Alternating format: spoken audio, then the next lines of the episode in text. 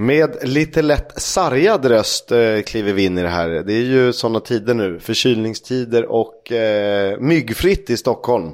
Eller hur Leo? Ja, myggfritt. Det har typ blivit en hashtag. Eh, desto sämre morgon för mig, för min eh, bil liksom bröt ihop fullständigt. Så den har precis blivit ivägbärgad. Och jag måste säga att jag är rätt besviken på sådana Stockholmsfasoner. För det är alltså minus, vad kan det vara, 12 här just nu i Kisk. Ja. Eh, och den gav bara upp. Eh, växellådan fungerar inte. Och den har ändå klarat minus 39 i Jämtland. Så då blir jag ändå lite så här, vad fan, nu kan du inte ge dig. En grej om du hade gett dig på minus 39, minus 12 i Stockholm. Nej, det går inte. Då säger jag som man brukar, det är en annan typ av kyla. Mm, så är det. In Alltså, under huden. noll, en nollgradigt i London, det är ju liksom minus 40 i Kiruna. Så Ja, ja, eh, det är helt olika. Nej, alltså, Men... Helt ja, rätt. Fortsätt. Hellre, hellre, minus 20 i, i Jämtland än minus en grad i Stockholm. Ja men så är det. Så är det. Sen tycker jag eh, att snöröjningen kämpar på som vanligt. Men eh, bättre än i Norrland i alla fall. Ha! Där fick ni. eh, vi ska ju resa till värmen eh, ganska snart. Det är väl eh, ungefär Är det, två så, och en... är det så varmt? Ja men vad fasen, jag kommer ihåg när vi satt i Nottingham, som är inte är jättelångt från Leeds, och såg, eh, eller inför matchen mellan Nottingham och Leeds i februari eh, tidigare i år. Eh, då satt vi nere vid kanalen, strålande sol, vi tog av våra höstjackor. Eh, jag satt i, alltså i t-shirt och en overshirt. Så att eh, nog är det fasen till värmen. Och det var dessutom i början av februari. Den här resan som vi kommer göra i vår är i slutet av februari. Nej, men jag kommer ihåg det. Det så, var liksom... så det du säger att man, kan, eh, man ska ta med solkräm om man ska med? Precis.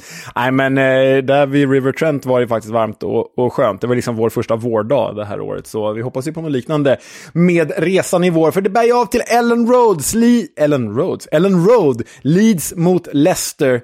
Och eh, vi har ju tjatat eh, era trumhinnor blodiga om det här nu. Men tillsammans med Nickes.com åker vi alltså eh, helgen 24 februari till eh, Yorkshire och Leeds för att se just den matchen. Och förhoppningsvis i alla fall en match till. Det får spelschemat utvisa. Det är begränsat antal platser. Jag tror att det är 15, va, Kisk? På resan. Eh, någonting sånt eh, är det totalt va? Eh, och de har ju, vi säger det i varje avsnitt, men de går ju åt för varje avsnitt. Så nu är det inte jättemånga platser kvar. Så hörni, gå in på våra sociala medier där vi länkar till den här resan och följ med. För det blir pubquiz och det blir liveinspelning av podd och det blir pubhäng och så blir det fotboll helt enkelt. Det blir mysigt. Det blir bra. Exakt. Vi, vi hoppas på fler matcher, det kan vi inte garantera. Däremot kan vi ju faktiskt utlova fantastiskt trevligt häng. Ja, Eh, det, kan, det kommer ingen, inte ens ett spelschema eller ett världskrig kunna ta ifrån oss. alltså så länge ni undviker mig så kommer det vara trevligt i alla fall. Ja, du är väl ganska trevlig en stund. En stund, sen an, två pints in så blir det något annat. Sen börjar jag somna till. Nej, det här kommer bli superroligt. Eh, Yorkshire var trevligt sist. Eh, det blir nog minst lika trevligt även eh, 2024. Så in på nickes.com och så eh, hakar ni på oss till Leeds.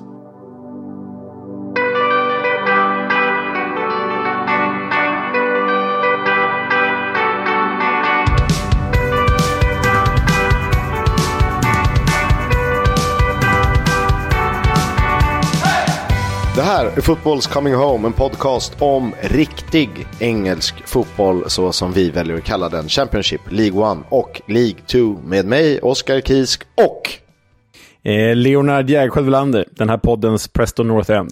ja, en ständig besvikelse då eller? Ja, lite så. Trög, långsam, inget som står ut egentligen överhuvudtaget. Det är bra. Nej, eh, det är roligt att du nämner det för att eh, det PNI som vi varnade för, nu har de ungefär hittat exakt den nivån jag trodde på dem inför säsongen. De ligger och skvalpar strax bakom playoff. Alla förstår att det inte kommer bli, men de själva drömmer fast spelar ett spel som inte riktigt funkar. Och eh, det gick ju åt helskotta eh, i fredagsmatchen mot QPR på Deepdale. Ja, alltså jag kom in i den här matchen när det stod 1-0 till QPR. Och så gladde jag mig åt att åh, Chris Willock spelar. Äntligen! Tänk om man kan få se lite Chris Willock-magi. Och vet du vad Kisk? Det fick vi. För eh, Chris Willock satt ju definitivt P för den där tillställningen med sitt 2-0 mål i 87 minuten. Och eh, är det liksom... Eh, är det Martin Cifuentes eh, stora genidrag att bara liksom ta in Chris Willock i värmen och faktiskt spela deras bästa spelare? Så, så genialiskt är det kanske inte, det är snarare uppenbart. Men det känns som att det är det stora genidraget han har gjort. Ja, men du, du tryckte ju rätt hårt på det under Gareth Ainsworth att eh, eh, de spelarna som sticker ut kvalitetsmässigt i QPR, exempelvis Elias Cheir och Chris Willock, är de som spelas förbi när det ska skickas långdosor på, på 200 yards eller vad det nu kan vara. Eh, här är det ju en spelare som Elias Cheir som ständigt är involverad. Han slår också två målgivande passningar här och en Chris Willock som kanske inte vid sitt svåraste mål i karriären, men ändå är där och, och sätter 2-0 målet. Eh, så att eh, till viss del kan det ha att göra med att han bara låter dem löpa fria. Eh, lite mer än vad de har gjort tidigare i alla fall. Ja, och liksom spela igenom dem istället för över dem och ens ha Chris Willock på plan, vilket Ainsworth inte hade. Alltså jag tycker det säger så sjukt mycket nu när Willock gör mål för andra matchen i rad. Vi har dubbla tjejer som du säger. Och nu har Martin Cifuentes alltså tagit två segrar sen han blev QPR-tränare, va? Eh, det betyder att han är en seger från att tangera Ainsworths antal segrar. Jag menar, Cifuentes har varit här i vadå? Fyra veckor och eh, Ainsworth hade, ja, han, hade, han vill vara åtta, nio månader i alla fall. Om det fortsätter så här så lär de i alla fall slippa eh, League One nästa säsong. Så mm. kan vi känna. Det var ju Paul Smith som satte 1-0 målet. Hans första mål sedan mars 2023 och första i QPR sedan april 2018. Och det är lite missvisande för att han återvände ju under sommaren för sin andra session i Hoops. Han var ju eh, tillhörde klubben tidigare, var utlånad eh, till massa ställen och sen var det väl Leighton Orient va? Eh, ja, precis, det stämmer. Eh, så nej, men kul och viktigt för dem att de får igång den skitspelaren, ursäkta franskan. eh, men nej, men QPR... Ja, det, det, är inte, det, är, det är ingen, det är en, eh, liksom en Duncan Watmore light-karaktär eller en, en svag Josh Coburn. En svag Josh Coburn. ja, roligt på många sätt. Eh, nej, men det är ju kul med, med, med vind i seglen för QPR. Vi, är ingen hemlighet att den här podden vurmar lite för dem. PNI däremot, tredje raka förlusten och sjunde förlusten på de elva senaste. Det här är verkligheten har kommit ikapp det här gänget. Mm. Eh, och siffrorna de presenterade fram tills för någon månad sedan var väl missvisande. Och jag skulle nog säga att det här också, inte just den här matchen är inte missvisande för här är en rättvis seger för QPR. Men eh, de börjar som sagt landa lite i den nivån där de ska hålla sig och det är väl typ plats 8 till 11. Eh, tror jag när vi summerar säsongen.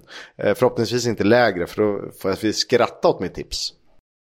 Vad säger vi om att traska vidare till lördagsmatcherna? Den första att prata om spelades mellan West Bromwich Albion och eh, Leicester City.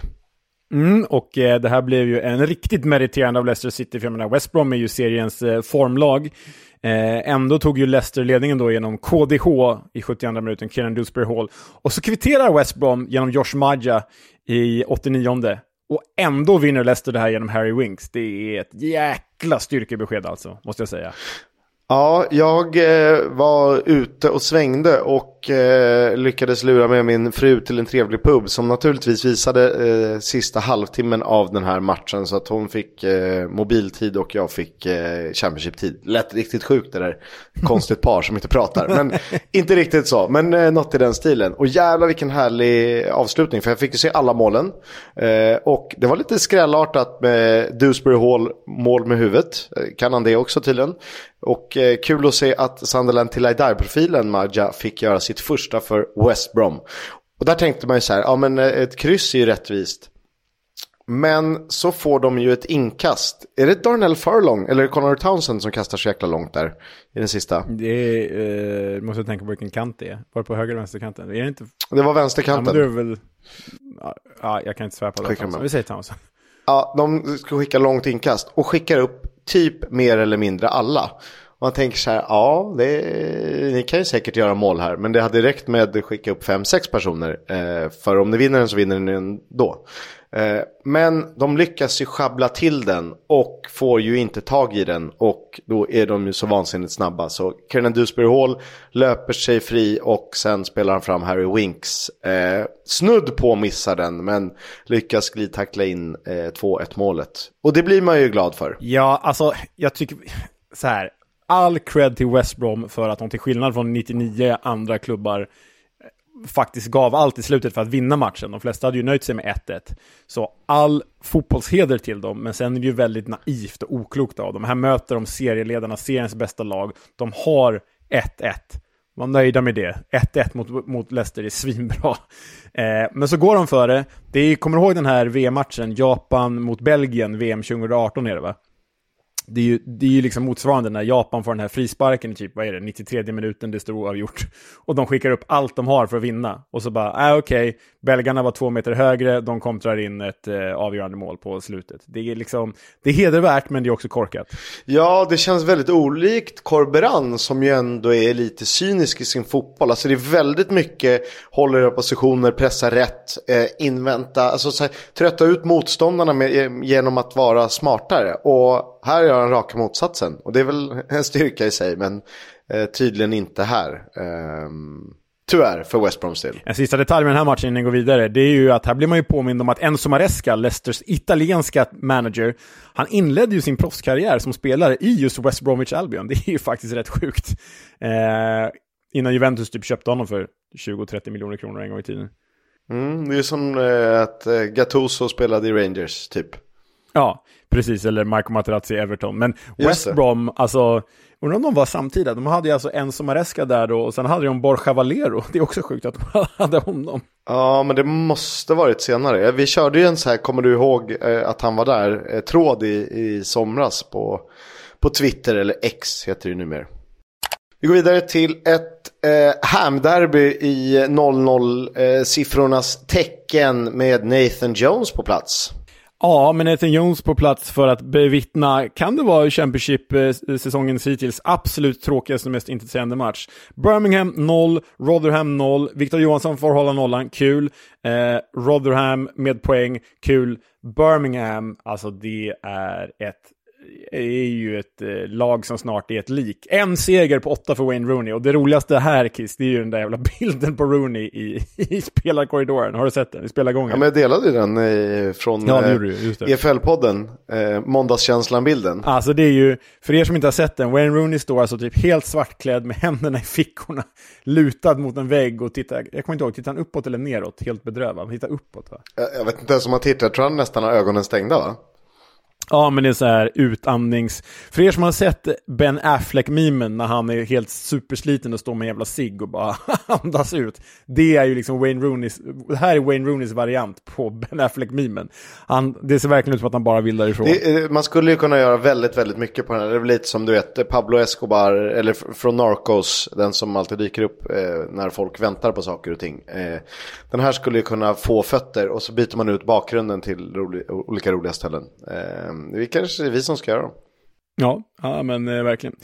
Nathan Jones var ju på plats för eh, det ryktas om honom. Vi kan väl spara det till nyhetssegmentet. Eh, andra som var på plats var Tom Brady och Tom Wagner eh, tillhör ju Birminghams ägarkollektiv. Eh, och det här var ju ett eh, derby Dwayne.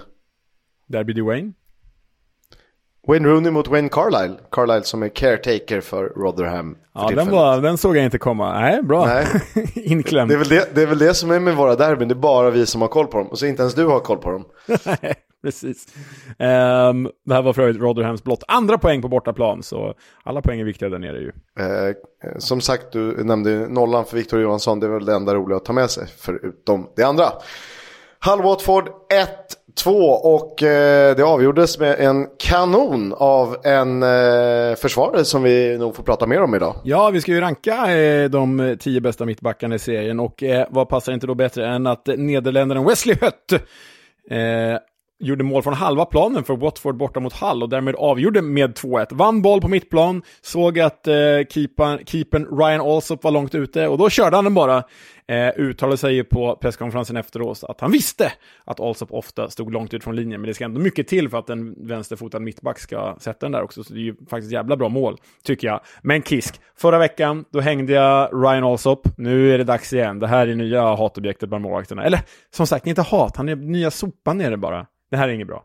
Jag, jag tänkte säga så här, är Ryan Alsop eh, Joe Lumley 2.0? Ja, lite så.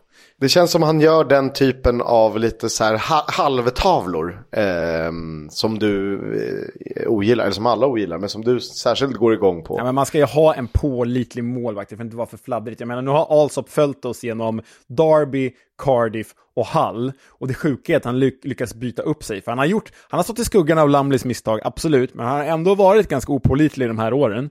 Eh, och i Derby, jag menar, de hade ju inget annat, vad skulle de göra? Men, men alltså att både Cardiff och framförallt Hull nu har gått för Ryan Alsop, det, ah, Mm, nej, det är en ny eh, måltavla av mina dartpilar här. Eh, så är det ju. Ken Sema startade den här matchen i en tillställning där faktiskt Hall hade klart fler chanser. Och han du byta in Jaden Philogene Bides i ditt gaffer? Det är klart jag gjorde, så bränner han straff. Helvete. ja, jag ska inte skratta så mycket. Jag, är liksom jag tog ändå 100 poäng miljoner. den omgången. Utan någon bonus. Det är bra. Ja. Det är bra. Jag hade strax eh, under där gjort några byten till eh, helgen. Eh, du vet ju den absolut cringeaste av cringea ramsor kommer från Hall när de säger you getting mauled by the tigers. Och så gör de någon sån här kattklo, liksom klösande gester till. Det är ju det som gör det cringe. Själva ramsan är det inget fel på tycker jag. Men det är de här jävla gesterna som är... Uh. Ja, ja eh, hela grejen är det. Men eh, den har ju fått sig en eh, motsvarighet eh, från Watford när de besegrar Hall borta.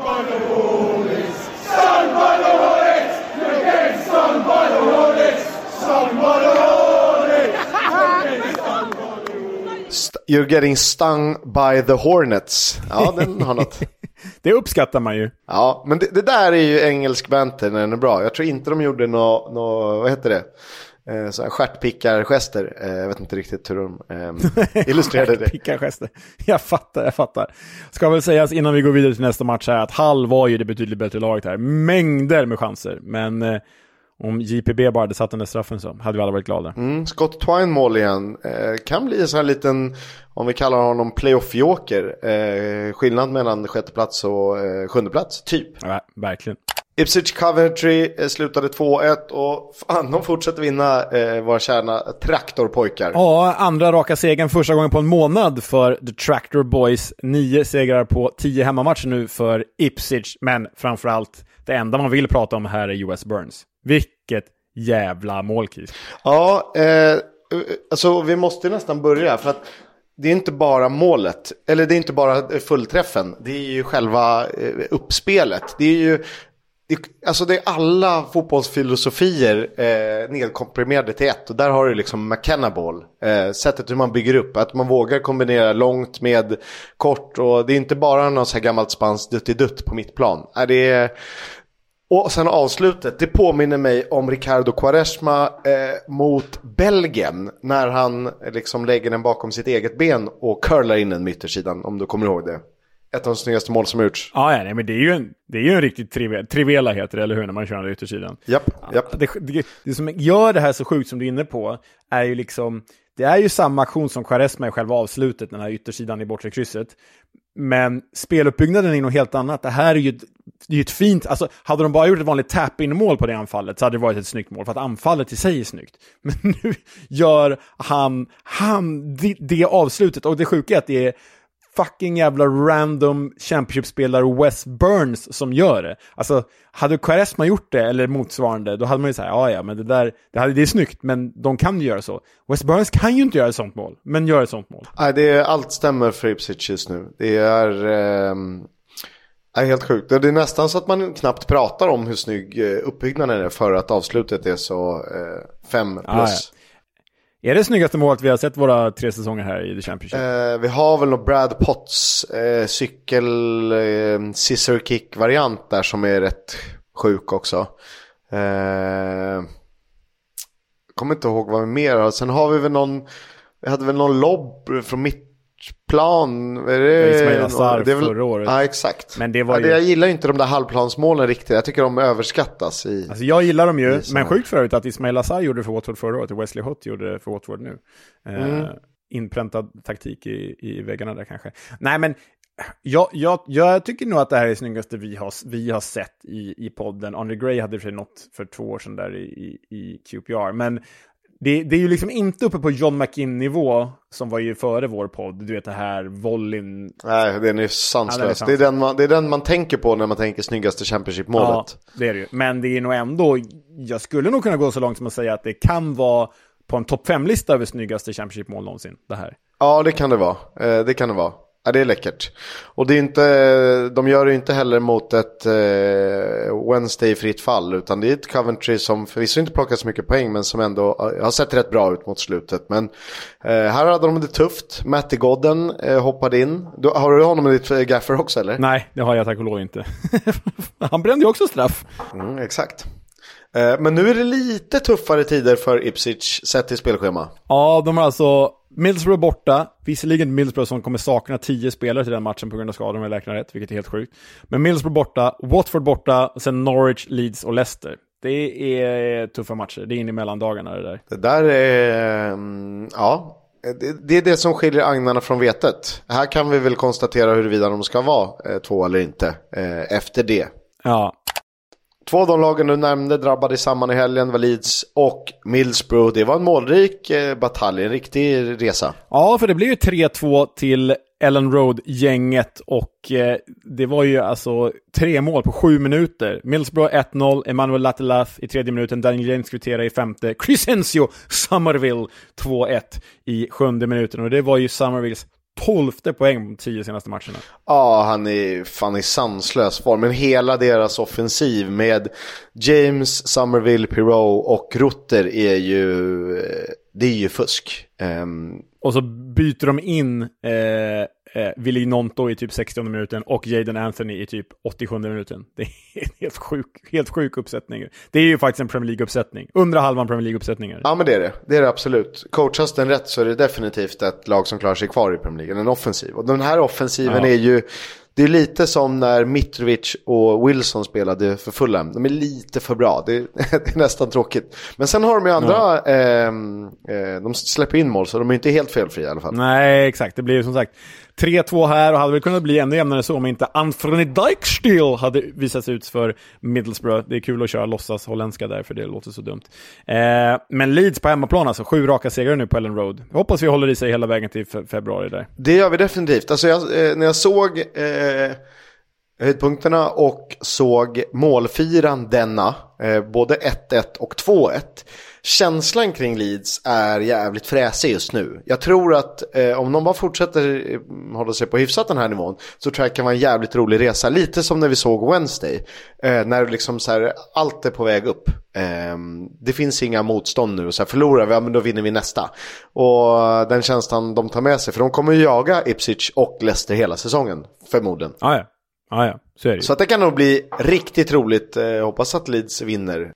Skulle du kunna eh, ta till dig den? Du har ju ungefär 32,5 favoritlag i, i Storbritannien. Skulle du kunna ta till dig Leeds som ett av dem? Ja, men grejen är att jag har ju en Leeds-tröja som är gammal nu. Den har nog 20 år på nacken. Och faktum är att eh, när jag var yngre, alltså säg vi snackade tidiga 2000-talet, så spelade jag och mina kompisar, inte, det var innan vi började spela Championship Manager, vi spelade det här EA Sports Manager som var ju mycket sämre. Inte Premier Manager, nej. Uh... Premier Manager hette det, mm. precis. Och eh, jag höll ju då egentligen på Chelsea, det här var ju före Abramovic, men jag höll ju på, du vet, Gianfranco Sola, Jim Ford Hasselbank, det är Chelsea. Eh, men de var så dåliga på det där spelet och jag var ju liten så jag ville inte ta något dåligt lag. Medan mina kompisar tog Liverpool som var jättebra på det spelet och de tog Arsenal som var jättebra på det spelet och de tog Newcastle som sjukt nog var jättebra på det spelet. Så jag kände att jag kan inte vara Chelsea för jag kommer hamna så långt efter. Så då tog jag, inspirerad av Leeds i Champions League, de gick ut i semifinal, så tog jag Leeds. Så jag har ändå en relation till Leeds genom att jag körde dem jävligt länge på det där spelet i alla fall, back in the day. Ja, men eh, eh, om man gillar engelsk fotboll så har man en relation till det Leeds som ju på sin tid var jävligt intressanta. Med Viduka, QL, Smith. Jag gillade Alan Smith som fan. Eh, hade varit en ganska fin spelare i Tottenham tror jag. Eh, han gick en annan väg. Woodgate, eh, ja men var Hart, Boyer. Rob Robbie Keane, Gary Kelly, Nigel Martin, Paul Robinson, Lucas Radebe. Fan, för, mig är Rob för mig är Robbie Keane så mycket Tottenham bara. Eh, men det är klart han ska in i den mixen också. Ja. Vi har ju två norrmän i Leeds, Kristoffer Claesson, eh, reservmålvakt och Leo Gjelde, försvarare. Vi, eh, det är väl närmast vi kommer en svensk. Eller Ponne. Mm. Vi ska eh, undersöka om eh, vi kan ha lite, när det närmar sig, lite Leeds-innehåll med till exempel Ponne, Olof Lund eller någon norrbagge där bortifrån. Vi får se. Vi ska vidare till The Den och Millwall Sunderland som eh, blev en tuff historia. Ja, en, eh, det? ett pyrruskryss. vad kallar vi det här? ja, nej, för fan, jag vet inte. Millwall behöver ju vinna, det ser ju fortfarande inte jättefantastiskt ut, även om Kevin Nisbet har vaknat till liv. Eh, gjort lite mål nu, den skotska anfallaren. Men Jack Clark kunde ju kvittera här för Sunderland. Men det betyder ju faktiskt, ska vi prata mer om i nyhetssegmentet, men det betyder att det här blev Tony Mowbrays sista match för Sunderland. Och eh, som sagt, det analyserar vi snart. Ja, men vi tar det i nyhetssegmentet. 1-1 Millwall Sunderland alltså. Eh, Jack Clark, mål nummer 10 för säsongen. Mm. Ska vi lämna den matchen där eller? Kanske inte? Vi lämnar, vi lämnar The Shed. Fram tills de vinner på hemmaplan igen kommer jag säga The Shed. Eh, det är väl en, eh, en av läktarna på eh, Stamford Bridge va? Ja, det kan vara. The Shed en, just det. Härligt. Plymouth Stoke slutade 2-1. Eh, Therese Campbell gav gästerna Potters ledningen. Sen vändes det på steken och sent om sidor.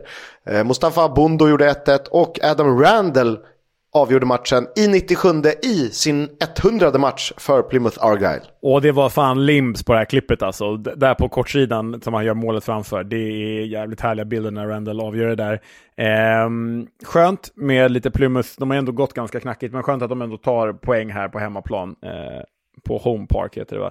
Men Stoke, jag varnade ju för dem. Jag varnade för Kisken för säsongen. Jag varnade för att det här skulle bli säsongens flopp. Nu har de alltså tre raka förluster, fem raka utan seger och bara två platser ovanför strecket. Det är fem pinnar ner. Det kan gå jävligt fort det där. Med tanke på att QPR och Huddersfield tar massa poäng nu. Exakt, och Huddersfield har ju liksom bitit sig in i sina matcher. Och QPR kommer ju lyfta eh, av allt att döma. Och då är ju Stoke där.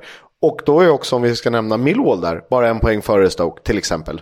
Eh, de ser ju oroväckande svaga ut just nu. Så att... Eh, alltså så här, ja vi önskar ju egentligen ingen klubb olycka och nedflyttning, egentligen. Men man kanske hamnar i situationer där man behöver välja.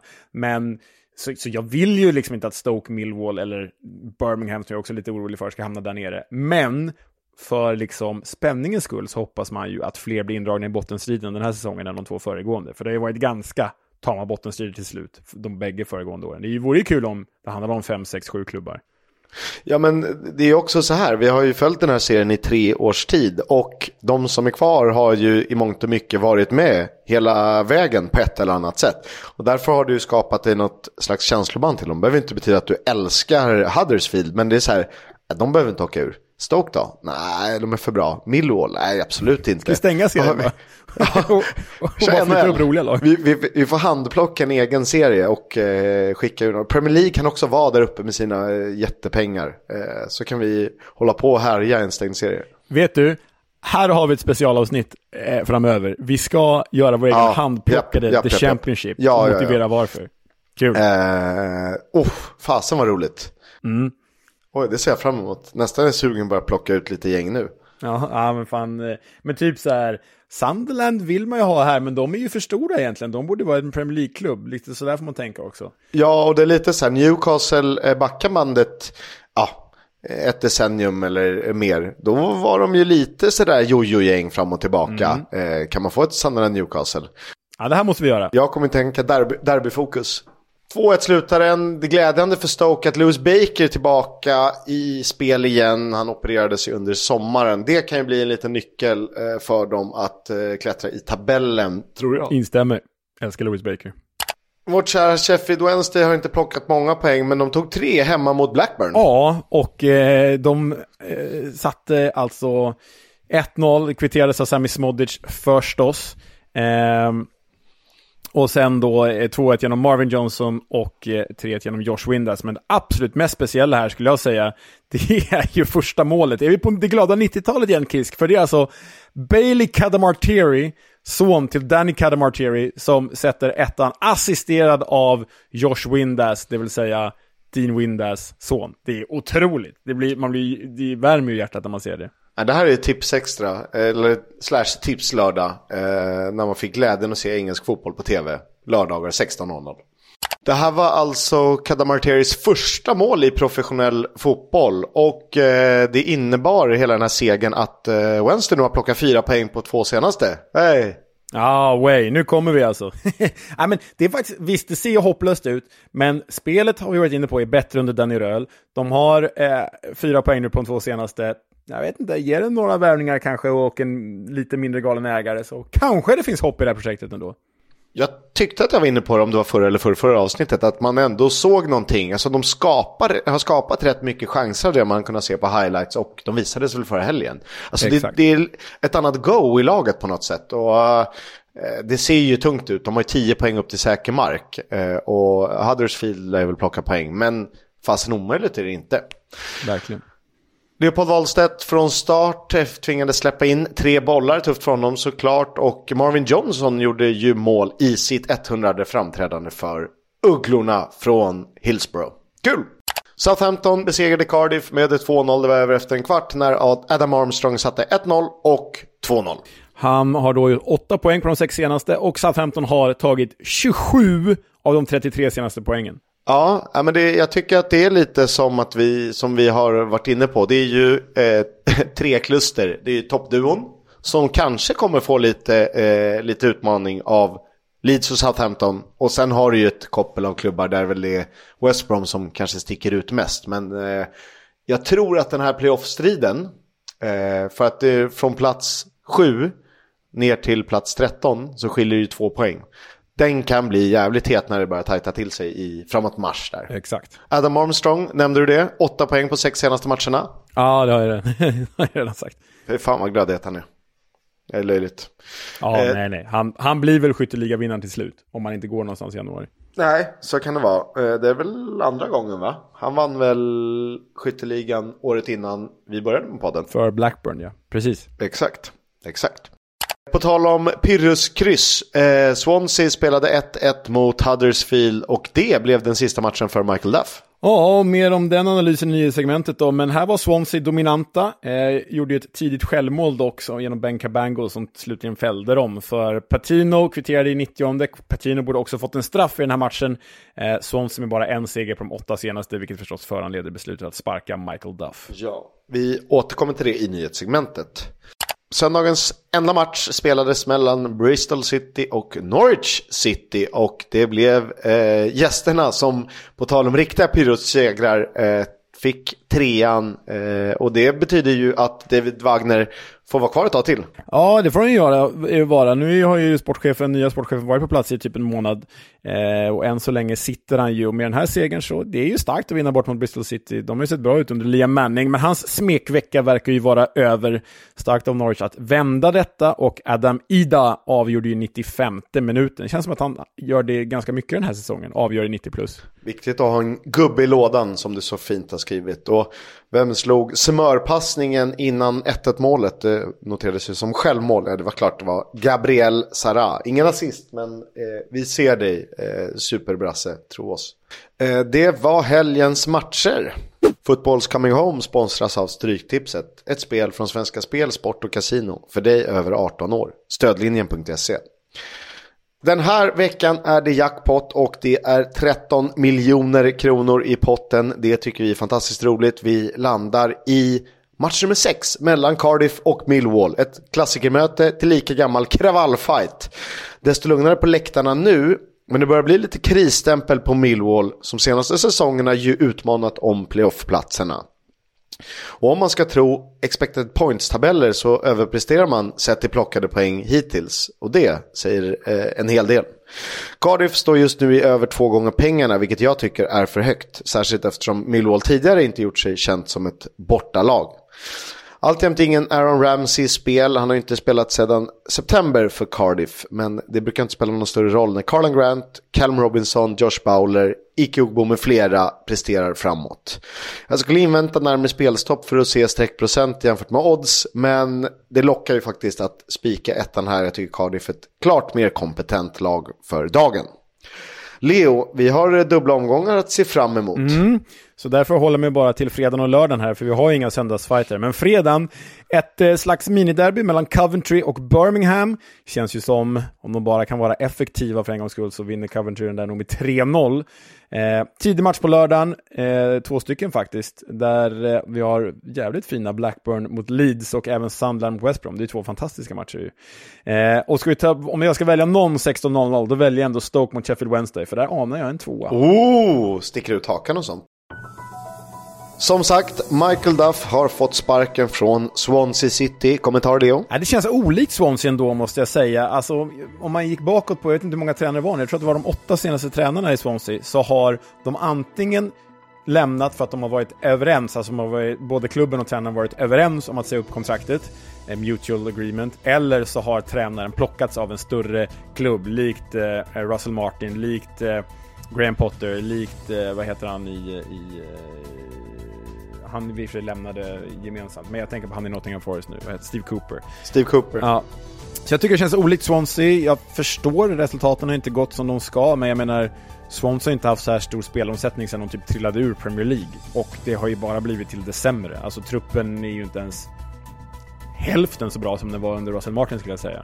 Eh, så jag tycker att det är lite oväntat och ganska hårt. Vad säger du? Ja, Jerry Yates är liksom ingen Joel Perreault-ersättare. Eh, där, där, skulle man ju kunna börja med det. Men sen har man ju fått in en Charlie Patino som ju kanske är för bra för att ligga på 18 plats i serien. Så att, eh, jag, jag, tycker också det är tidigt eftersom man gav Russell Martin oändligt med tid eh, med den jävla possession-fotbollen. Så hade man kunnat ge det här lite tid, för han är ingen dålig manager. Eh, det har han bevisat tidigare. Och jag tror att det, äh, det känns spännande, så det, det, det, kommer nog gå bra för honom på sikt. Men eh, här funkar det inte riktigt. Det är ju rätt roligt, det är rätt många eh, som letar managers. För Michael Duff var inte den enda som fick sparken i helgen. Nej, Tony Mowbray, vi var inne på det, sparkades också. Eh, det snackades om det redan i somras faktiskt, så det känns ju som att de liksom varit ute efter någonting ett tag. Eh, för sett till resultaten så är det ju inte rätt att sparka honom, det tycker verkligen inte jag. Eh, jag menar, de har ju liksom, han har ju gjort underverk sen Ross Stewart skadade sig så, och tog, tog man till playoff i våras. Så det känns som att Sandland redan har typ en klar ersättare, för annars skulle de nog inte sparka Tony Mowbray i det här läget. Frågan är ju då vem ersättaren skulle vara. Ja, eh, det finns lite olika alternativ, men det känns ju som att det här måste vara personligt och inte resultatkopplat. För att eh, de ligger nia med liksom, seriens överlägset yngsta trupp. De har ju... Eh, de har ju fått eh, Ross Stewart borta, eh, såld. Eh, och eh, blivit av med Amadiallo sen förra säsongen. Så det är ju sämre på pappret offensivt. Eh, sen har ju Jack Clark eh, dominerat, men utan honom, eh, ja vad ska Tony Mowbray göra då? Så att, mer än klart godkänt eh, hittills. Eh, så det finns något. Det finns ju, vi nämnde Nathan Jones att han såg eh, Birmingham Rotherham. Han var ju på plats för att det har förts diskussioner mellan honom och Rotherham. Sades det. Men han ska själv ha sagt nej efter att ha sett den här matchen. Då förstår man hur dåliga de är. Eh, Ja, men eh, verkligen. Och då får man ju också känslan att eh, han kanske är på väg till ett Sunderland eller ett Swansea, för det måste ju locka mer än Rodham. Sen har vi en hel del andra intressanta namn. John Eustace, Gary Rowett, Neil Warnock, Folderingham är väl inte jätteintressant, inte Frank Lampard heller, men de finns ju. Dean Smith. Um, Ja, om du får välja. Om du får välja en till Swansea, en till Rotherham, en till Sunderland. Vilka säger du då? Alltså jag vill ha in Neil Warnock till Rotherham, men det är för tidigt. Eh, alltså eh, de tre som är hetast, nu tog jag bara namn som har liksom tränat i Championship och Premier League som känns aktuella. Eh, alltså inte någon jävla Steve Bruce eller Big Sam eh. Fecking Bottom eh, skulle kunna vara någonting också. Eh, blivit I men Justus Rowett och eh, Nathan Jones är väl de man vill slänga in i den här lilla brasan. Eh, och frågan om man ska ha Gary Rowett till Swansea. Om man ska ha John Eustace till Rotherham och Nathan Jones till Sunderland. Vad tror du om det? Risk att det är lite för stort uppdrag för eh, Nathan Jones, men eh, det får han väl eh, motbevisa oss i alla fall. Spännande lär det bli. Och apropå tränarcirkus så har ju Chris Wilder fått tillbaka sitt gamla jobb i Sheffield United i och med att Fecking Bottom fick sparken därifrån nu. Så. Flera Premier League-klubbar jagar Sam Greenwood som ju är på lån i Middlesbrough från Leeds. Bland de klubbarna nämns West Ham, Fulham och Crystal Palace, London-trion alltså. Mm. Eh, det vore ju kul om man skulle gå till Fulham och bli en Fulham Legend. Vet inte tusan om han har kapacitet att bli det, men eh, han har ju gått bra den här hösten i alla fall. Och eh, sen har vi då en försvarare som du och jag såg på plats i våras Kisk. Ehm, du vet när vi hade myst vid River Trent där i våra vårjackor. Nämligen så att Joe Worrell, som nyligen förlängt med Nottingham Forest till 2026, inte längre verkar vara önskad i fina Forest och eh, därför ryktas nu till The Championship. Bland annat vill Michael Carrick ha honom till Middlesbrough. Du vet att vi stod utanför ett sånt där stånd som säljer souvenirer och merch. Eh, Ja. Och eh, jag skulle välja en pin från Forest. Jag tyckte de hade lite sköna med eh, spelarnas tröjor och namn på ryggen. Då valde jag Worrell 4. Så jag har en eh, Joe Worrell-pin. Fett. One of their own. Exakt. Sunderland och Newcastle kommer att drabba samman i FA-cupens tredje omgång i början av januari. Och det här är väl första gången klubbarna möts sedan 2016. Då slutade matchen 1-1. Och jag undrar, vilka gjorde målen? Jag kan väl säga att det är två favoriter. Två favoriter? Ja. Alltså våra favoriter? Ja. Alltså, så här. Sunderland Newcastle är ju väldigt mycket... Min första tanke du säger 2006, 16, det är liksom Paolo Di Canio-derbyna där typ Fabio Borini gör mål. Men grejen är att då jobbade jag fortfarande på Viaplay, så det kan senast ha varit 2014. Det var 2015 vann de med 3-0 Sunderland på hemmaplan. Det är väl då Di Canio gör sina grejer. Alltså, jag skulle tippa, eftersom att du säger favoriter och eftersom att jag älskar Steven Fletcher, så säger jag att det är Steven Fletcher som är mål för Sunderland. Eh, en favorit för New, i Newcastle, har vi sådana? Eller en favorit för oss som spelade i Newcastle då. Ja, jag vet inte, man älskar ju Coloccini, så jag säger... Eh, nej, jag säger Steven Fletcher och Johan Kabaj, säger jag. Eh, favoriter absolut. Johan Kabaj spelade inte den här matchen. Det gjorde inte heller eh, Steven Fletcher. Men på topp för respektive lag Alexander Mitrovic i Newcastle och Jermaine Defoe i Sunderland. ah, den är jag. Det är bra, det är bra. Och nu, det här jag inte skrivit in i körschemat, men vet jag kom på vi ska med i nyheterna. Berätta. Phil Jagielka har ju lagt av karriären, skorna på hyllan. Oh, han var väl äldst i Championship förra säsongen. Ja, och typ en av de första spelarna vi hade i vår första säsong i liksom eh, Vem där eller vad det hette, när vi skulle gissa vem, vilken spelare det var bakom ledtrådarna. Just det. Eh, vi- visste du för övrigt att klubbarna har 53 segrar var i Tyne Wear-derbyt? Eh, Sunderland Newcastle? Nej, det visste jag inte. Mm. Det är Ja, det vill man ju uppleva. Jag har ju gått från att vara Newcastle-positiv i det derbyt till att verkligen svänga om och, och hålla på Sunderland, måste jag säga. Eh, Jag tror till och med att Noah Bachner håller på Sunderland i det ja, derbyt. det skulle jag tro också faktiskt. Typ Alan Shearer också. Typ Alan Shearer också.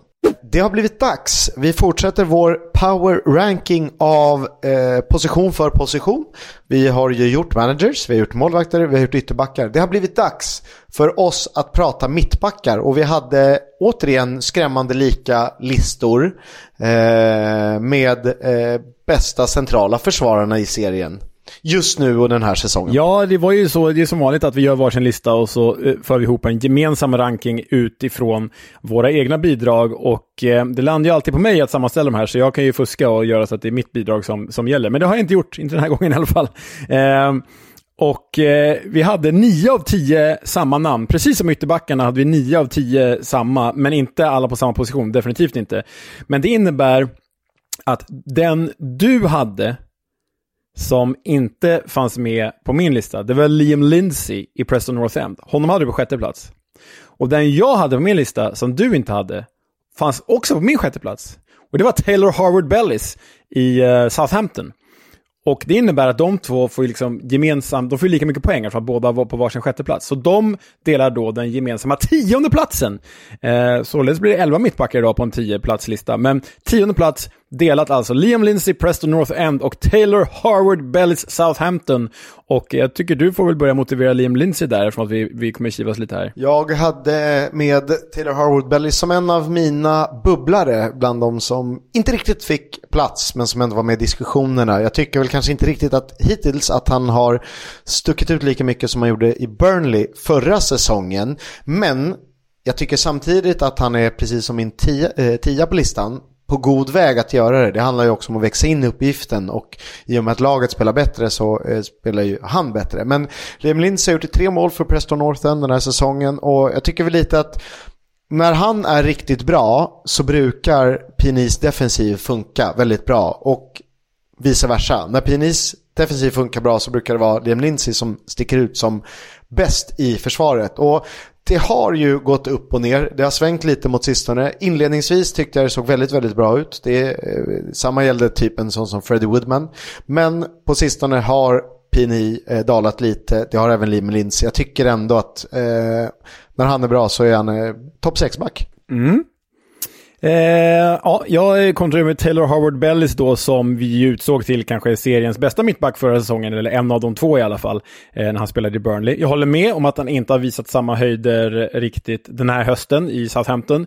Har nog mycket med akklimatiseringen av hela Southampton till Russell Martin och vice versa. För jag tycker nu på slutet när Southampton gått fram som en ångväll så har ju Taylor Howard Bellis liksom varit ledaren i den där backlinjen, speciellt med bollförande. Det är en sån jäkla spelskicklig mittback det här. Och det passar ju perfekt i ett liksom, Russell Martin-bygge.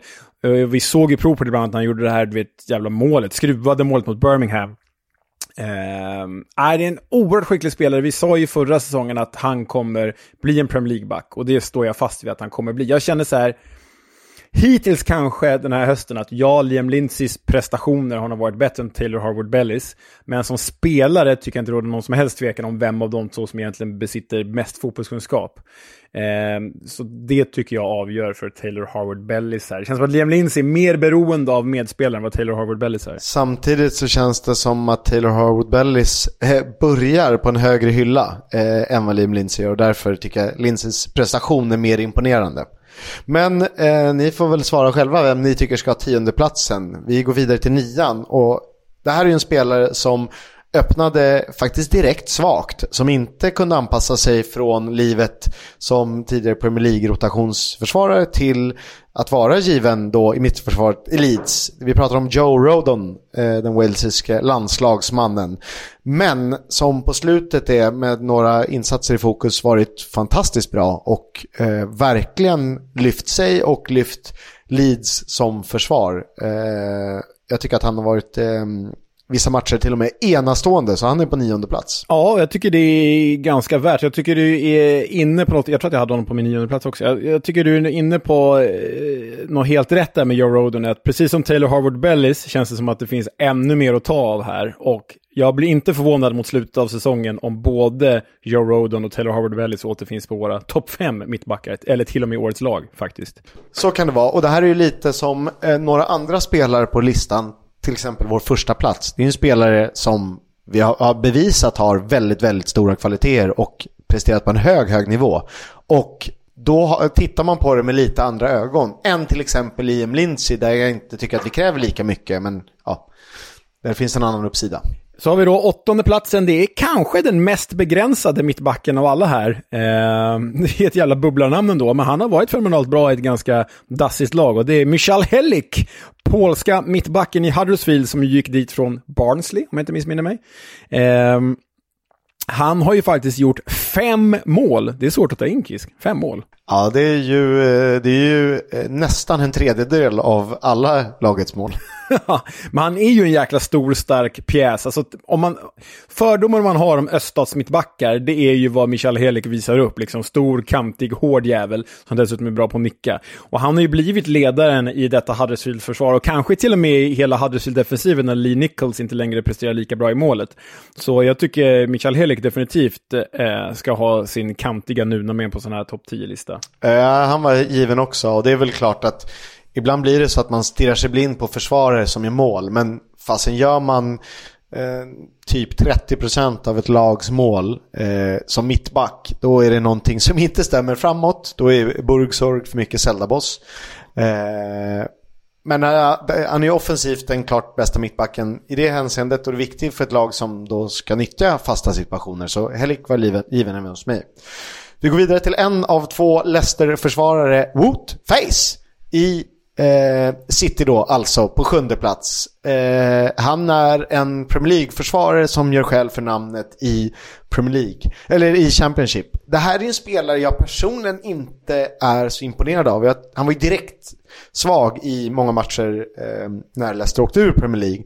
Men här tycker jag att han gör precis det han ska. Han är så pass bra i seriens överlägset bästa försvar och det finns inte så mycket att säga. Det är tråkigt att ha med honom för att det måste man ju om man är så bra. Eh, men jag tycker också att han har växt in i det lite. Eh, och eh, Wout för SC7 alltså. Ja, jag måste säga det att jag har ju Wout Fess på tredje plats i min eh, lista. Tycker det är ju en, eh, jag älsk, dels älskar jag att han är en Sideshow Bob-karikatyr. Alltså han är, han är Sideshow Bob-förverkligad, om ni kommer, kommer ihåg honom från, från eh, Simpsons. Och så är jag ju liksom lätt förälskad honom sedan tiden i Reims, där han var väldigt bra i ligan. Jag är ju fransk fotbollsvurmare om något, förutom PSG, hatar PSG. Um, ehm, Tycker ju att han var en riktig supersopa i Premier League, men tycker också att han varit jävligt, jävligt bra den här hösten i Leicester. Så ehm, eh, bra att han är med på vår lista, jag hade gärna haft honom högre upp. Då kommer vi till eh, en eh, mittback som det skrevs om här i veckan från våra kära lyssnare. Och det är ju då den ack så spännande Jacob Greaves i Hull City. Som eh, eh är en Tiger through and through. Mittback och vänsterback är ju väldigt mångsidig och framförallt extremt bollskicklig mittback, den är Jacob Greaves. One of their own och allt det där. Eh, har ju stabiliserat, blivit ledaren i ett tidigare uruselt försvar som nu stabiliserats under Liam Rosinier det senaste, ja, senaste kalenderåret. Och är ju så bollskicklig så att han gjorde ju en sån här riktig los. Var det inte, det var förra, förra omgången va? Han bara tog bollen från eget straffområde, bara gick förbi sex spelare och så gjorde han nästan mål på Victor Johansson. Men Johansson räddade. Så nej, Greaves är ju en jäkla toppenförsvarare i vardagen nu. Ja, eh, vi fick ju lite kommentarer kring att eh, vi måste börja prata om Jacob Greaves, vi måste prata om Halls eh, försvarsspel under Liam Senior. nu gör vi det. Eh, sjätte plats för Greaves, alltså väl förtjänt i ett lag som imponerar. På femte plats hittar vi en poddfavorit som faktiskt äntligen hittat rätt i Bristol City som ju har fjärde färst insläppta mål i Championship. Vi pratar om Cal Naismith som kanske mest utmärkt sig genom en fantastiskt fin vänsterfot i uppspelsfas och på frisparkar. Men som jag också tycker defensivt eh, börjar funka i ett lag som det snarare brister i offensiven. För de har bara släppt in 21 mål men de har bara också blott gjort 20. Eh, där tycker jag man kan ställa högre krav på Tommy Conway, Sam Bell, eh, Mehmeti med flera. Och Cal Smith är eh, en fin ledarfigur, eh, också en offensiv kraft, så att eh, välförtjänt femte plats. Det man känner med honom är ju så här, undra vad han kände förra säsongen när han gick till Bristol City och bytte upp sig då i kontrakt definitivt. Och så går Luton upp till Premier League. Nej, stackarn ah, fy alltså. fasen. Stackarn. Fjärde plats, eh, Kyle Bartley, West Bromwich Albion. Ja, men en av mittbackarna med högst eh, snittbetyg enligt eh, eh, Who Score. Det är väl bara tre styck, nej, fyra stycken som har högre.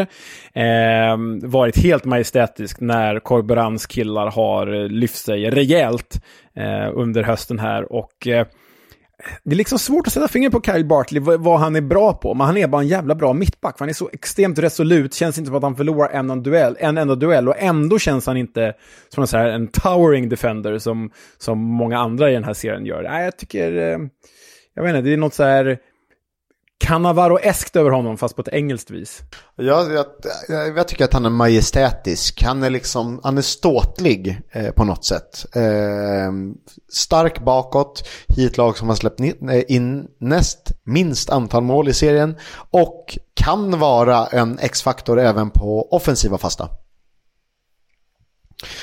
Plats nummer tre. Vi går till en spelare som har högst betyg av mittbackarna enligt Who Scored eh, som ju är officiell eh, leverantör till Championship.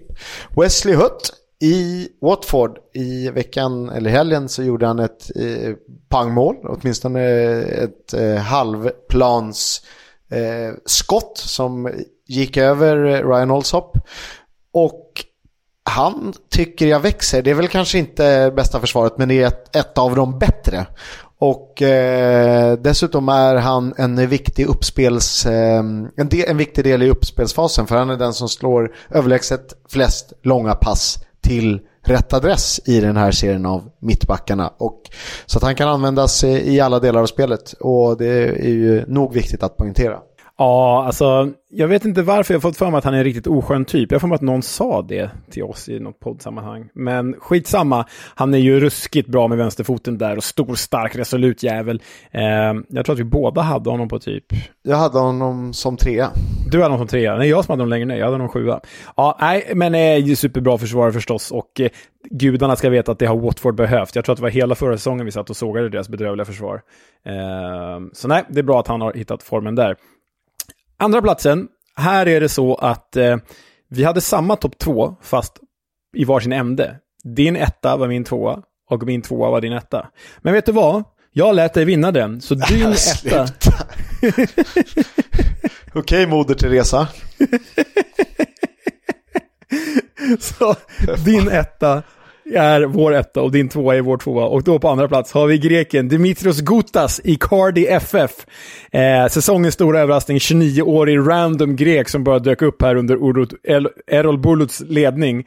Eh, men det har ju gått hur bra som helst. Alltså, det är lätt med Cardiff att prata de mer namnkunniga spelarna och även Perry Eng som vi nämnde i förra veckans avsnitt. Men frågan är om Dimitrios Gutas inte varit bäst i hela det där laget, för det, han har varit sån jäkla landslagskloss i den där mitten. 7,12, då har han alltså vad blir det, fjärde högst eh, snitt enligt Who Scored. Eh, en riktig murbräcka i Cardis backlinje. Honom gillar vi. Ja, men så oklar eh, karriär liksom. Eh, det är lite känt i, i grekiska superligan, sen Belgien, sen Polen. Liksom, ja, halvordinarien och Kortrijk. Vad, vad säger det? Atromitos. Sen via Sivaspor i Turkiet sett i Cardiff och har bara gått in och varit helt självklar. Han har gjort tre landskamper innan så det är inte någon så här, det är ingen ordinarie landslagspjäs, men definitivt säsong, säsongens stora överraskning. Att han har en riktigt rövig karriär när man tittar på den. ja, det är superdeppig. Superdeppig. Riktigt rövig karriär. Jag menar, han, han tillhör ju ändå Olympiakos i fyra säsonger, men blir utlånad till Shanti Kortrak samt Tröjden Lech Poznan. Fy fan. Usch. Jag vill, jag vill inte ens vara fotbollsproffs. Om det är de klubbarna. Han var så dålig i Lech Poznan så han blev eh, utlånad till andra laget, alltså till reservlaget. Och det här är inte mer än fyra år sedan. Ja, herregud. Ja, det är Och jag undrar om vi pratar nyförvärv och överraskningar. Alltså det här skulle kunna vara säsongens stora överraskning som spelare överlag. Ja, säsongens nyförvärv överlag skulle också kunna vara. Ja, ja absolut. Ja. Sen tycker jag kanske att vår första plats. Lite som hans mittbackskollega i Leicester. Vi pratar alltså om Jannik Westergård på första plats. Han är den bästa mittbacken, han ska vara det och han lever upp till det. Eh, jag vet inte vad mer jag ska säga. Han toppar alla listor över eh, passningar och eh, brytningar och tacklingar och sånt eh, som du kan jämföra med mittbackar i de siffrorna som behövs. Och han är bara bäst. Liksom, han är totalt dominant i det här försvaret som är överlägset bäst i hela serien. De har släppt in 12 mål på 19 matcher att jämföra med West Broms 19. Så att eh, procent, procentuellt sett jätte, jättebra. Kanske är så att han är lite för dålig för Premier League nu för tiden, men i Championship gör han själv för namnet och är faktiskt överlägsen tycker jag kommit tillbaka från jävlig skada också. Men framförallt har det blivit så här, kanske att han hittat sin nivå, men också någon slags karriärsuppsving. För jag menar, han hade ju fina år i Bundesliga i, i Hoffenheim, Bremen och Gladbach. Men de där åren i Southampton, även om han var ordinarie, så var han ju ganska dassig. Och samma sak med Premier League-åren i Leicester. Där hade han ju skadan då också. Så mm, förhoppningsvis har han hittat rätt i karriären igen, men det kan ju också vara som du är inne på, att det här bara helt enkelt är hans nivå. Sen kom han väl typ efter van Dijk, va?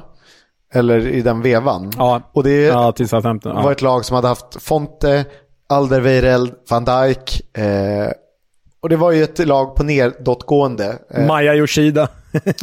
ja du, Dejan Lovren. Jag har sjukt nog kommenterat två Maja Yoshidas mål genom åren, det är overkligt. Det är väl typ alla nästan. Nej, några fler har gjort. Där har ni hela listan. Vi tar den från toppen. Harwood Wellis och Liam Lindsay delar tiondeplatsen. Därefter Joe Rodon i Leeds på nionde plats. Åtta, Michael Helik i Huddersfield. Sjua, Woutface i Leicester. Plats nummer sex, Jacob Greaves i Hull.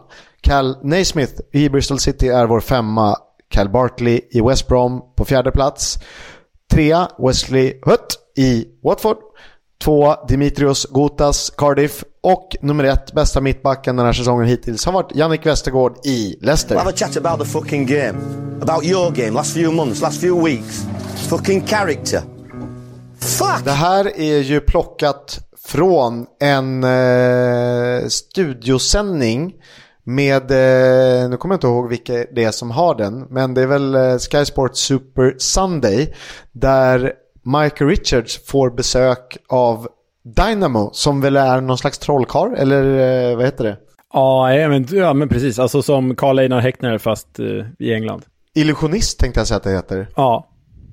Ja, och eh, Jamie Carragher sitter där så eh, pliktskyldigt och eh, tänder en, em, en papperslapp som sen blir till is i Mike Richards händer. Och Mike Richards är ju underbar och är alldeles fascinerad men Roy Keane tycker inte att det är mycket för världen och ja, det här är ju hans jobb. Jävla underbar reaktion. Ja, vi lyssnar. paper and a lighter. Just put your hands together like this for me. Perfect. Take the lighter. Yeah. I just want you to light it for me. I'm going to take the piece of paper. Take the paper and turn fire into ice. Oh my god. Oh my! What in the Game of Thrones is going on here?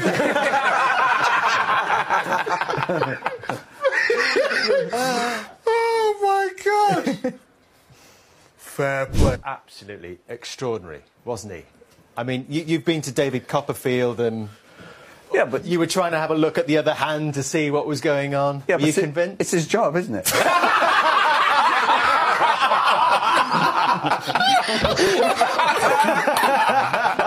It was excellent. It was very, very good. Very good. I couldn't suss him out. only, only Roy. Ja du, Roy Keane. Nej, en sånt jävla as. Det är precis vad han är. Fan, alltså när man tittar och kollar på det här klippet själv, man bara vad i helvete, hur är det möjligt? Och Roy Keane behandlar det som att han har fått en cheeseburgare på McDonalds liksom.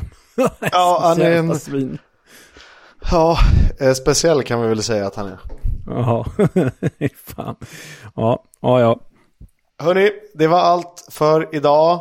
Nu eh, blickar vi framåt mot eh, Leeds och lite annat gott. Snart jul och Boxing Day och Leos födelsedag eh, och sådana goda grejer. Men eh, tills dess, adjö. Du, jag måste bara lägga in en sak här innan vi slutar. Ja. Eh, på tal om mittbackskarriärer. Den där jävla risiga Dimitros Gutas-karriären. Jag den vill man ju inte ha, men jag hade ju gärna eh, bytt mitt liv för en dag mot Maja Yoshidas karriär. Lyssna på den här, den är fan otrolig den här karriären. Alltså det är perfekt nivå av klubbar och coola klubbar. Eh, vi tar det eh, från att han kommer till Europa då. VVV Venlo i Holland. Sen klev han upp till Southampton, är ordinarie där i typ 10 år. Sen Sampdoria, följt av Schalke 04 och nu LA Galaxy. Äh, det är ju en drömkarriär ju. Den bästa eh, karriären sett till klubbar och ens egen nivå, eh, den har väl Stefan Schwarz. Alltså Malmö FF, stor klubb i Sverige, inget att snacka om. Därefter Benfica, Arsenal, Fiorentina, Valencia, Sunderland. Han bockar av de tre stora ligorna i stora klubbar och balla städer. Ja, är... London, Florens, Valencia och dessutom får han bo i Lissabon ett tag också. Ja, och eh, får avsluta Avsluta i Sunderland. i Premier League med bland, framför fanatiska fans. Faktiskt ungdomsproffs i Bayer Leverkusen också. Eh, ja, det är en jävla Det är bara Christian Wilhelmsson som kan utmana eh, den. För där har vi också en som har, han har väl dessutom alla topp 5 klubb, eh, ligor Ja, och rätt roliga klubbar också. Ja, nu vet ni det. Tack för idag. Hej, hej! Oss till Leeds?